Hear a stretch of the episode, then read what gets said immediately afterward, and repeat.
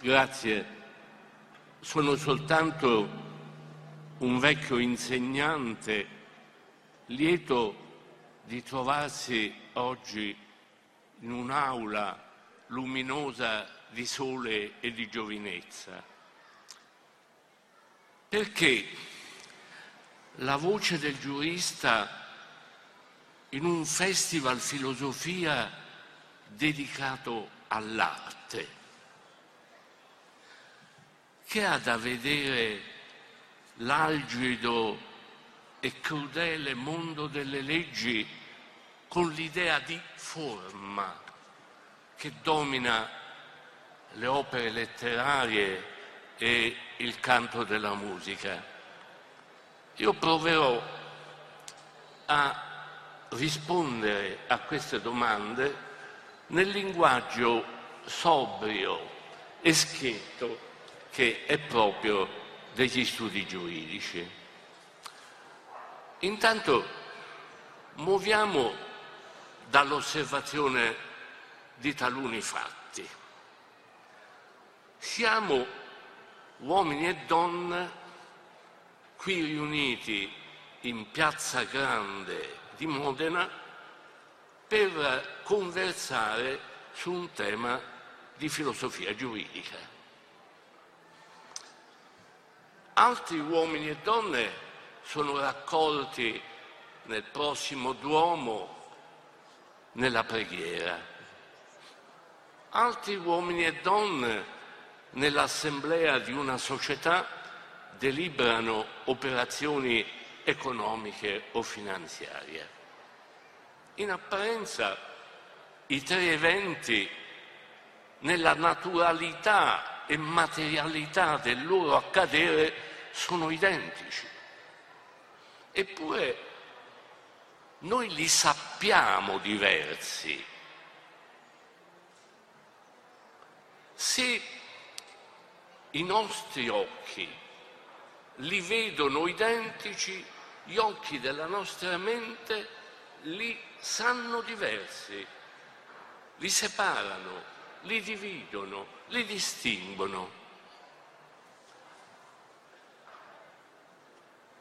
Noi attiriamo gli eventi in una specie di impalcatura di nome e di definizioni. E così, oggi, in questa piazza grande, noi esercitiamo la libertà di circolazione sul territorio nazionale, la libertà di riunione, la libertà di manifestazione del pensiero. E nel vicino Duomo altri uomini e donne esercitano la libertà di professare una fede religiosa e nell'assemblea di una società gli azionisti animati dalla libertà di impresa deliberano scelte economiche e finanziarie. E allora questi eventi si popolano di nomi, libertà, obbligo, impresa, società, azionisti. E da dove provengono questi nomi? Questi nomi non sono espressi dai fatti, i fatti sono opachi, muti di significato. Da dove provengono le qualifiche? Esercitiamo una libertà, esercitiamo la libertà di impresa, professiamo una fede religiosa. Da dove? Vengono come da una potenza esterna, da una potenza che li illumina e dà loro un colore, dà loro una fisionomia, al punto che noi siamo in grado di designarli, di distinguerli, di separare l'uno dall'altro. Che cos'è questa potenza che illumina i fatti e le cose? che conferisce ad essi un colore, E se si spegne questa luce, fatti e cose precipitano nelle tenebre della indistinta naturalità. Nomi. Abbiamo conferito nomi. A volte bisogna fermare il nostro pensiero su parole correnti, su parole che appartengono alla quotidianità e che invece hanno una densità interiore. Nome. Nome è una parola o detta o scritta che chiude un evento, che lo definisce, che lo delimita dagli altri, nomi. E quindi si può immaginare che il diritto sia come un catalogo o un vocabolario da cui prendiamo nomi per designare le cose e gli eventi. In fondo, attraverso i nomi noi ci aggiriamo nella realtà. La realtà si dissolve e identifica in un insieme di nomi. Qual è dunque la potenza che illumina cose ed eventi e che assegna nomi a cose ed eventi? Poco prima, nel descrivere i tre eventi, noi riuniti in Piazza Grande, i fedeli raccolti nel Duomo, gli azionisti nell'assemblea della società, abbiamo utilizzato norme della Costituzione repubblicana vigente in Italia. Ci siamo serviti di norme. Ecco, questo è un primo contatto, un primo rapporto che prendiamo con il diritto. Ci siamo serviti di norme per capire cose ed eventi.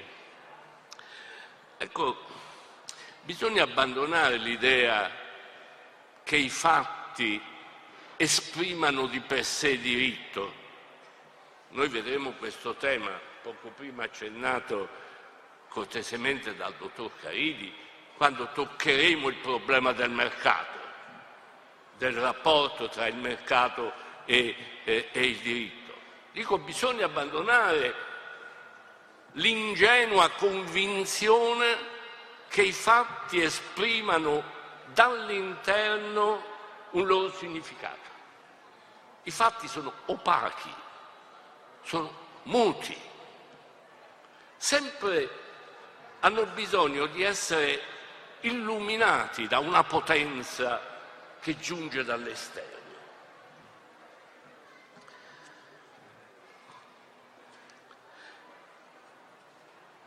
Questa potenza, abbiamo visto, è data dalla norma. E così ci imbattiamo nella parola fondativa del diritto, norma. Per rendere più agevole e conversevole questo incontro, ho attinto la definizione etimologica di norma da un autorevole eh, dizionario che è il dizionario etimologico di Giacomo Devoto. Ascoltate come è definita norma. Dal latino norma, squadra, risalente al greco gnomona, accusativo di gnomon, colui che misura attraverso probabile intermediario etrusco incrociato con forma. È un'ipotesi linguistica affascinante. Squadra, misura forma. Ecco perché bisogna interrogare le parole. Le parole vanno interrogate perché esprimano la densità interiore che ad essa è propria. E la parola norma, che è la parola costitutiva del diritto, ecco che si rivela squadra, misura, forma. La norma squadra, ossia delimita e definisce la realtà, non la prende tutta dentro di sé. La norma non è una rappresentazione descrittiva di ciò che accade intorno a noi. Uomini che passano, eh, edifici costruiti, non è un ritratto della realtà. La norma squadra. E squadra perché delimita e definisce e circoscrive.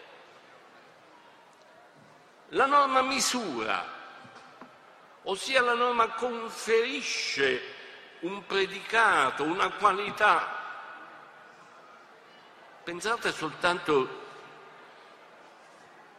ed è un esempio recato da autorevoli studiosi, pensate soltanto ad un fatto. Un uomo uccide un altro uomo. Che cosa è? Che cosa è? Forse questa uccisione esprime di per sé dal proprio interno un significato giuridico. È un omicidio o è l'esecuzione di una sentenza di condanna? Lo sappiamo. Di per sé non può rivelare il significato giuridico, non può dirci se siamo dinanzi ad un omicidio o invece siamo dinanzi alla esecuzione di una sentenza di condanna capitale. Il fatto non parla, il fatto è muto, è opaco, è silenzioso.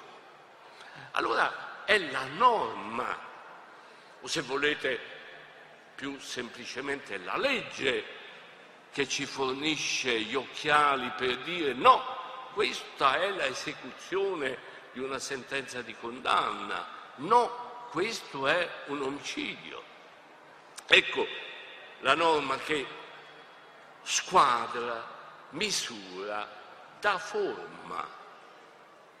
Da forma, e qui eh, diciamo gli ascoltatori i quali si sono domandati ma il diritto che ha a che vedere con l'idea di forma possono trovare una prima risposta.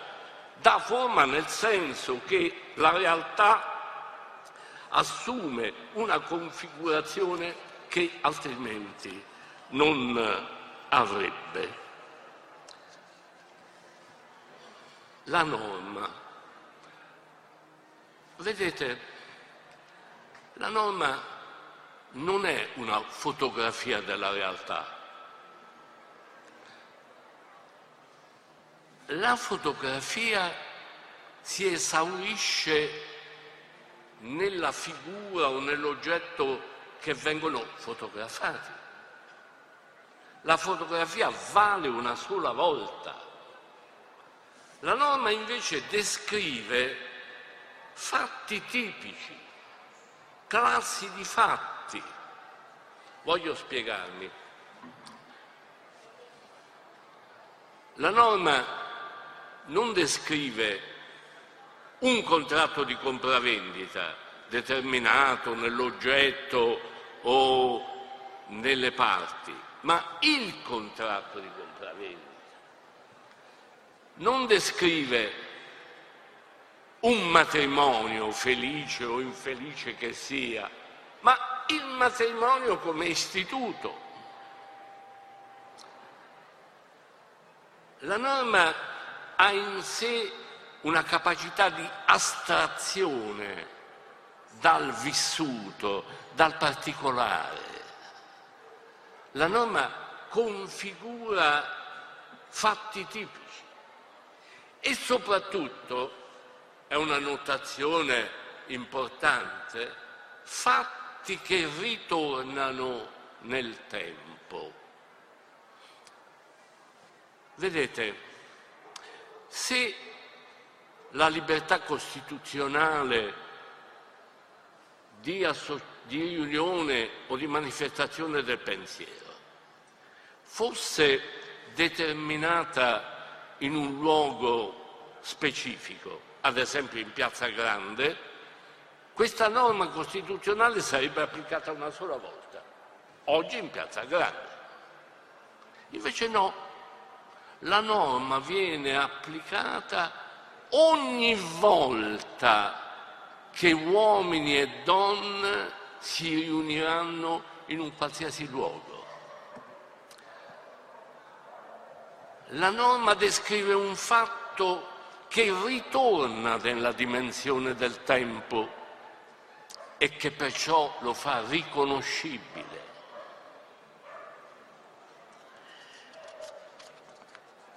Ecco perché eh, giuristi pratici e teorici, avvocati e professori usano una parola che sarà certo eh, consueta a tutti voi la parola fattispecie.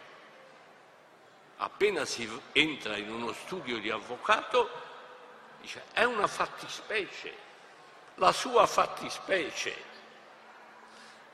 Ma che cos'è la fattispecie? Species facti, la figura del fatto. Non questo fatto, la figura del fatto la figura di un fatto che può reiterarsi, tornare nel tempo e che perciò rende le nostre azioni riconoscibili. Ecco la importanza di questa parola, fattispecie, cioè la figura di un fatto. Ma qui incalza una domanda. Perché questa potenza conformatrice della realtà? Che cosa c'è dietro l'ansia di squadrare, misurare, configurare? Perché l'uomo nella propria storia crea diritti? Si serve di diritto, si serve di questo incessante definire, designare, configurare. Che c'è dietro? Dietro c'è una parola terribile, potere, potere. Ogni norma nasce da un conflitto un conflitto tra potenze storiche. Vedete, nelle prime pagine dei manuali di diritto, immagino che tra gli ascoltatori ci siano eh, studenti della facoltà di giurisprudenza, si legge che il diritto costruisce la pace. Oh, ingenuità umanitaria consolante menzogna. Il diritto è come una tregua, una tregua tra due conflitti. Quando una potenza storica balza vincitrice dal conflitto, ecco che emana un nuovo diritto, cioè ecco che chiude la realtà in quella gabbia ferrea di nomi, di definizioni che abbiamo prima provato a spiegare. Quindi il diritto è come una tregua, una tregua tra due conflitti. Una potenza è uscita vincitrice da un conflitto, emana diritto, ma ecco nasce una nuova potenza, una potenza disobbediente trasgrediente, eversiva, che vuole un nuovo diritto e quindi si impegna per abbattere il diritto vigente e stabilirne uno nuovo. Questa è la storia dell'umanità. La storia dell'umanità è un istituire e destituire diritto, un edificare e un distruggere diritto e così via nei secoli. Ecco come la configurazione della norma riveli un volto tenebroso, duro, il volto del potere, il volto del potere.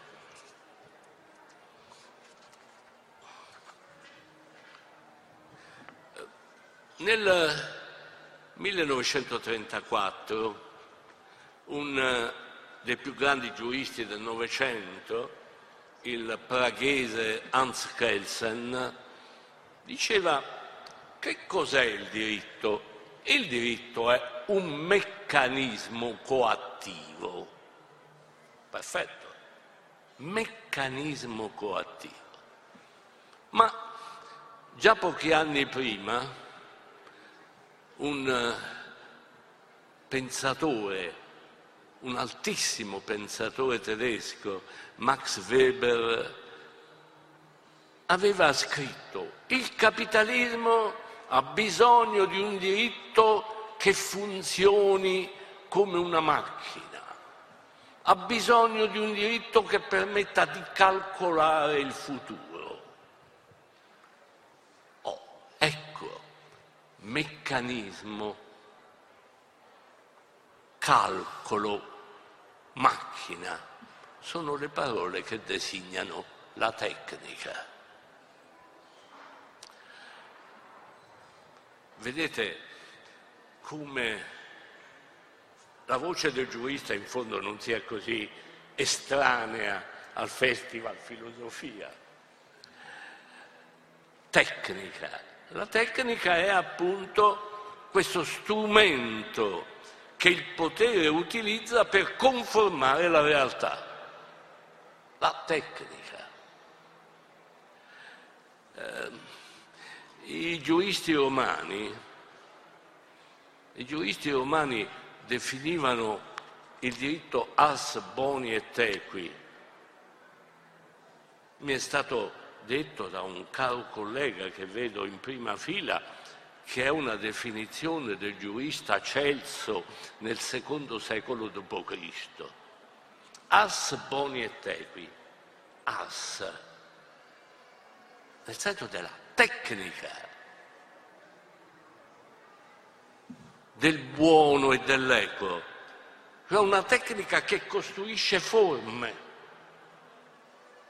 e che perciò le rende calcolabili. Se la norma, perdonate che il mio pensiero si fermi su questo profilo, se la norma rappresentasse e ritraesse un solo fatto, essa si esaurirebbe. Invece la norma configura dei fatti tipici, classi di azione che perciò ritornano nel tempo e ritornando nel tempo diventano riconoscibili e calcolabili.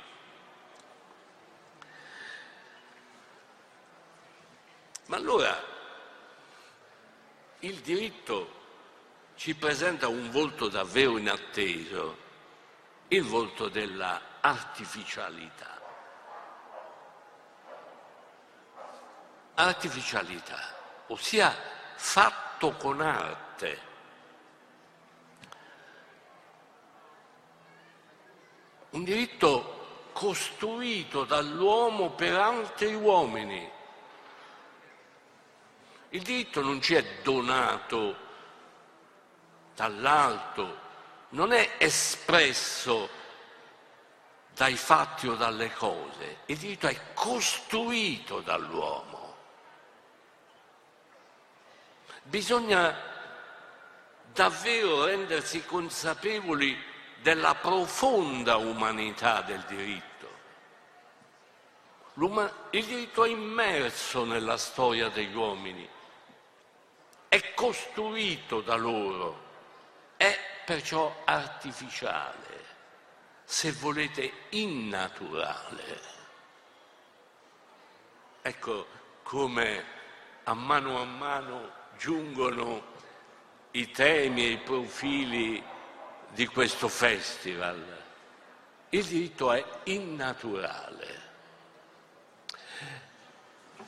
C'è una novella lunga o un romanzo breve di Thomas Mann, La legge. La legge.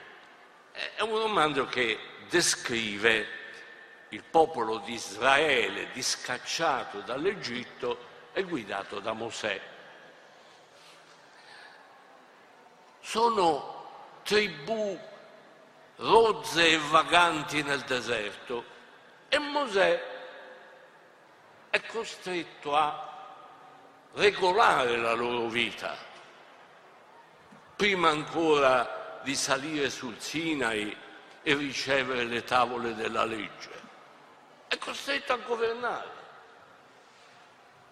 Eh, sorgono controversie, litigi all'interno delle tribù e si rivolgono a Mosè per avere un giudizio.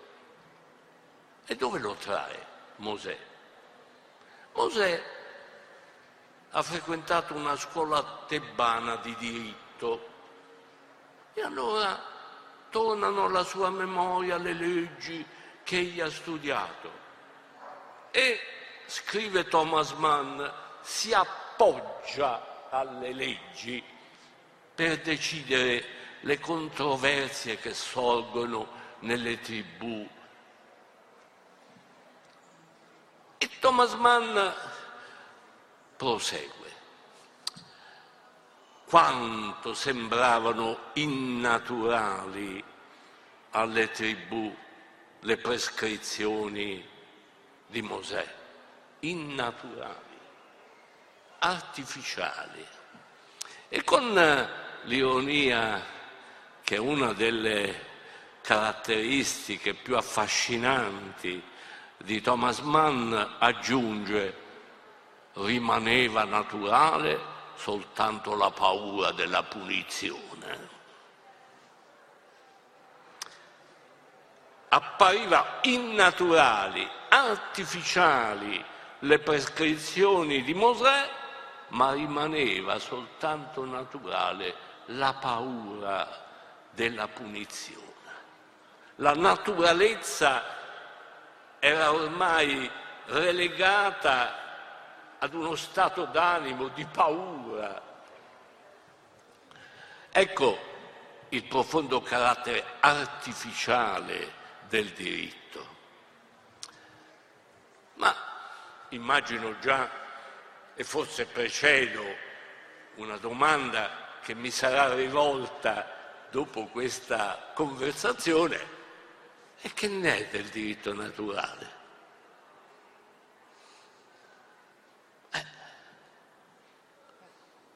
Come?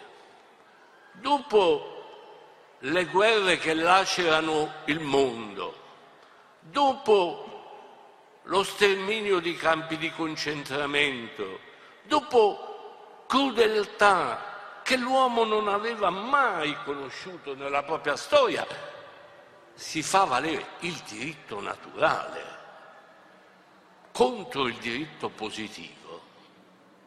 Ecco, sembra riemergere la naturalità del diritto. No, il diritto non è artificiale come voi dite, non è una costruzione terrena, non è un affare tra uomini, il diritto è naturale. E già, ma allora che cos'è la natura? Ma davvero la natura è così capace di suggerirci le regole della nostra convivenza. Vedete, la natura, la natura risponde soltanto alle domande che l'uomo pone ad essa. Quando il giovanissimo Werner Heisenberg enunciava il principio di indeterminazione,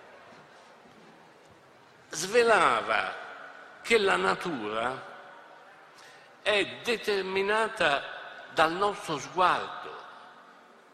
La natura ci parla nel modo in cui noi la vediamo.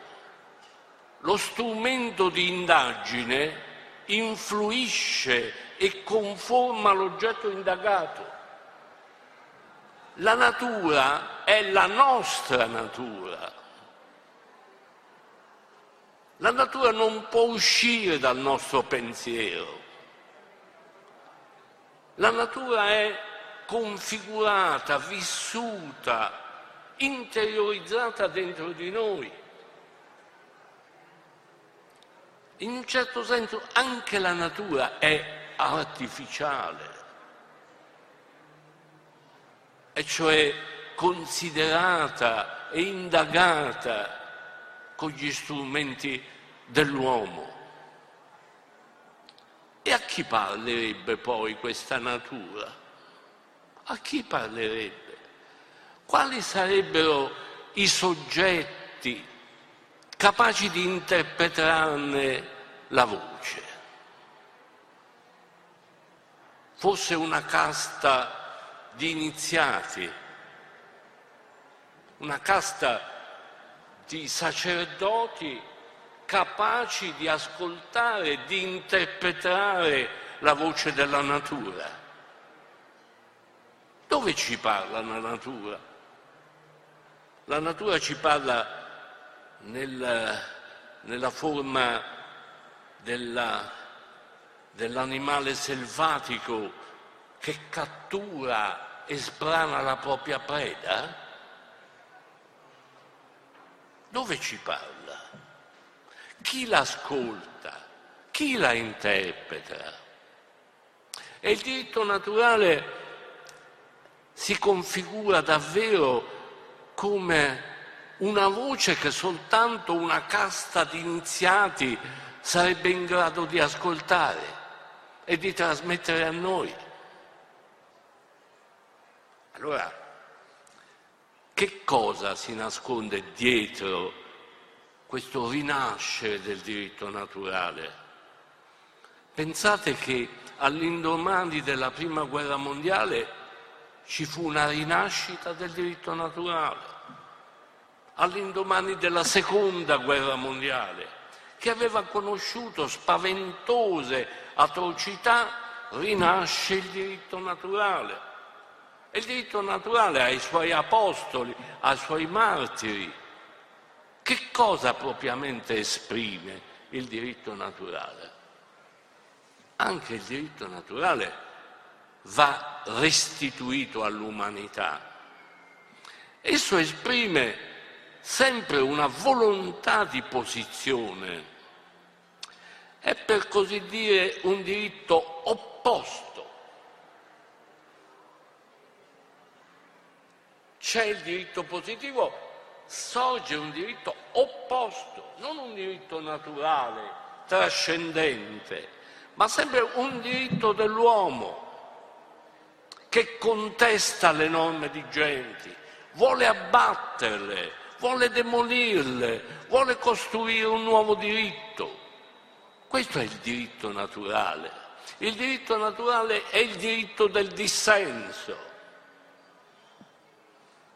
è il diritto dell'opposizione, è il diritto di chi dice no alle leggi vigenti, ma per istituire un nuovo diritto. Questa è la vicenda eterna della storia umana. Non ascoltare la natura, non interpretarne i segni, ma opporsi al diritto vigente ed istituirne uno nuovo. Vedo che il tema mi affascina, ma il tempo scorre. Allora vorrei raccogliere eh, il tema del mercato. Se c'è un tema nel quale si agita la disputa tra naturalità e artificialità è il mercato. Oh, ciascuno di noi ha ascoltato economisti, giuristi, finanzieri che ci dicono il mercato si fa da sé, il mercato si governa da solo, non ha bisogno delle leggi. Il mercato ha le proprie leggi. Questa è non una concezione ingenua, è una concezione fraudolenta del mercato. Dico fraudolenta, volta a consolidare il potere di talune imprese, volta a rendere immutabile la storia dell'uomo. Io ho compiuto molti peccati intellettuali. Un peccato non mi viene perdonato, quello di aver eh, scritto nel 1998, mi pare, un libro, L'ordine giuridico del mercato, in cui svolgevo una tesi di una semplicità spontanea, e cioè che il mercato è un luogo artificiale. Locus artificialis, non locus naturalis. Perché? Perché il mercato è popolato di istituti giuridici. Vedete, tutti i negozi che si affacciano su Piazza Grande hanno bisogno di permessi, di licenze, di autorizzazioni sono istituti giuridici. Ma poi, voi credete che la distinzione tra mio e tuo sia un dato di natura? La distinzione tra mio e tuo è un fenomeno giuridico. Perché questo orologio è mio? Perché quella borsa è tua, Michelino? Non sono dati di natura, sono fenomeni che presuppongono norme. E ciascuno di noi risponderà, è il mio perché l'ho acquistato, è il mio perché l'ho ereditato, è il mio perché l'ho usucapito. Mio e tuo non sono fenomeni eh, di una umanità primordiale, mio e tuo sono fenomeni giuridici. E allora nel mercato, dove avvengono lo scambio delle merci, dove cioè il mio e il tuo si scambiano, questo mercato è profondamente artificiale. E non è forse artificiale la concorrenza? Che cos'è questa autorità antitrust? Che dice no, non puoi assumere il controllo di una società, no, non puoi vendere un certo bene perché violi la concorrenza. Vedete, la concorrenza non è la competizione selvaggia e innaturale, è un istituto giuridico. Ecco come il mercato si popola di norme. E perciò è un mercato modificabile. è un mercato storicamente dato, non un mercato che una volta per sempre sia imposto da una necessità trascendente, è un mercato costruito dall'uomo nella sua storia. E perciò si avvicendano liberismo, eh, protezionismo e così via. Il mercato è una costruzione dell'uomo. Chi presenta il mercato come immutabile, appunto, vuole frodare la mente altrui, vuole impedire che il diritto conformi in modo diverso lo scambio delle merci. Un altro tema, la rappresentazione del diritto non può fare a meno dei luoghi, o meglio non poteva fare a meno dei luoghi. Eh, nel 1950 un grande giurista tedesco che aveva qualche simpatia per il regime vigente in Germania fra il 1933 e il 1945, Carl Schmitt scrive un libro, Il Nomos della Terra. È un libro dolente, di una dolente acutezza, perché Smith assiste al tramonto del nomos, cioè al tramonto di un diritto che è legato alla terrestrità, ai luoghi. E che cosa travolge il nomos? Che cosa travolge la terrestrità del diritto? La travolge la tecnoeconomia, ciò che siamo abituati nel conversare quotidiano a definire come la globalizzazione. Adesso tutto viene spiegato con una parola che in verità poi si consuma e logora nell'uso. Che significa globalizzazione? Significa la caduta dei confini, la sconfinatezza, la caduta caro professor Gregory della porta che chiude, che protegge, che custodisce, l'espansione della tecnica e dell'economia dovunque, atopiche, senza luogo, è l'ovunque della rete telematica. E allora come fa il diritto a inseguire la globalizzazione.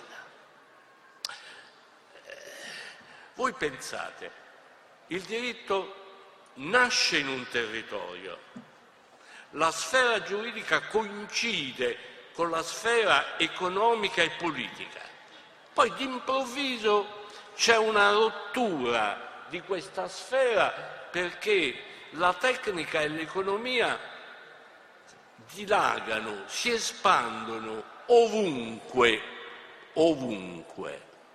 E allora il diritto, il diritto che nasce in un luogo determinato, come fa ad inseguirlo? Questo è un grande problema del nostro tempo. Come fa cioè il diritto a sradicarsi, a sciogliersi dal vincolo della terrestrità e a inseguire i fenomeni globali. Vedete, c'è però lo Stato che rimane, si voglia o non si voglia, detentore del potere coercitivo.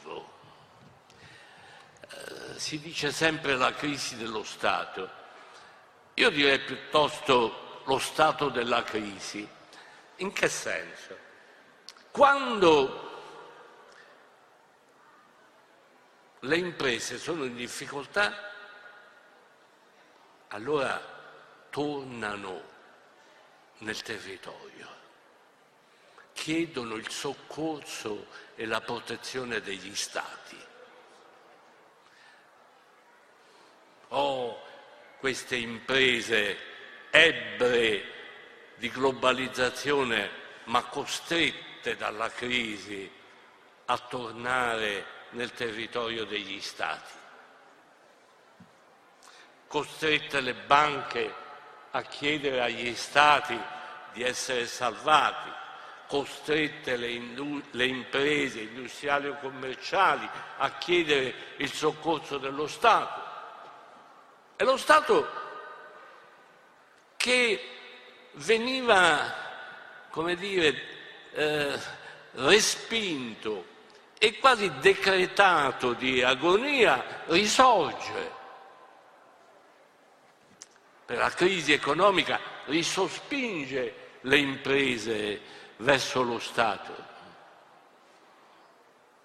Ecco quindi questo enorme eh, fenomeno della globalizzazione e della tensione del diritto nel raggiungerlo.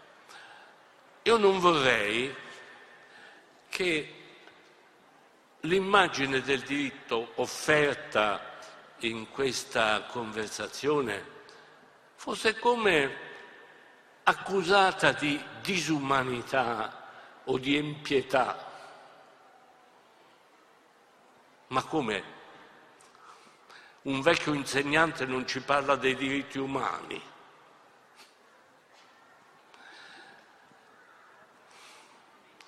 E il vecchio insegnante non è più ingenuo.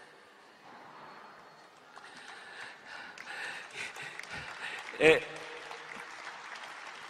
e sa che il diritto ed anche i diritti umani sono costruiti dall'uomo, sono edificati a mano a mano nella storia dell'uomo, attraverso conflitti correndo il rischio del vincere o del soccombere, perché questa è la storia dell'umanità ed insieme la storia del diritto. Il diritto non è empio, non è tracotante, il diritto sa di appartenere alla umanità, sa che è affidato alla responsabilità della scelta di ciascuno di noi. Eh, ai giovani che ascoltano,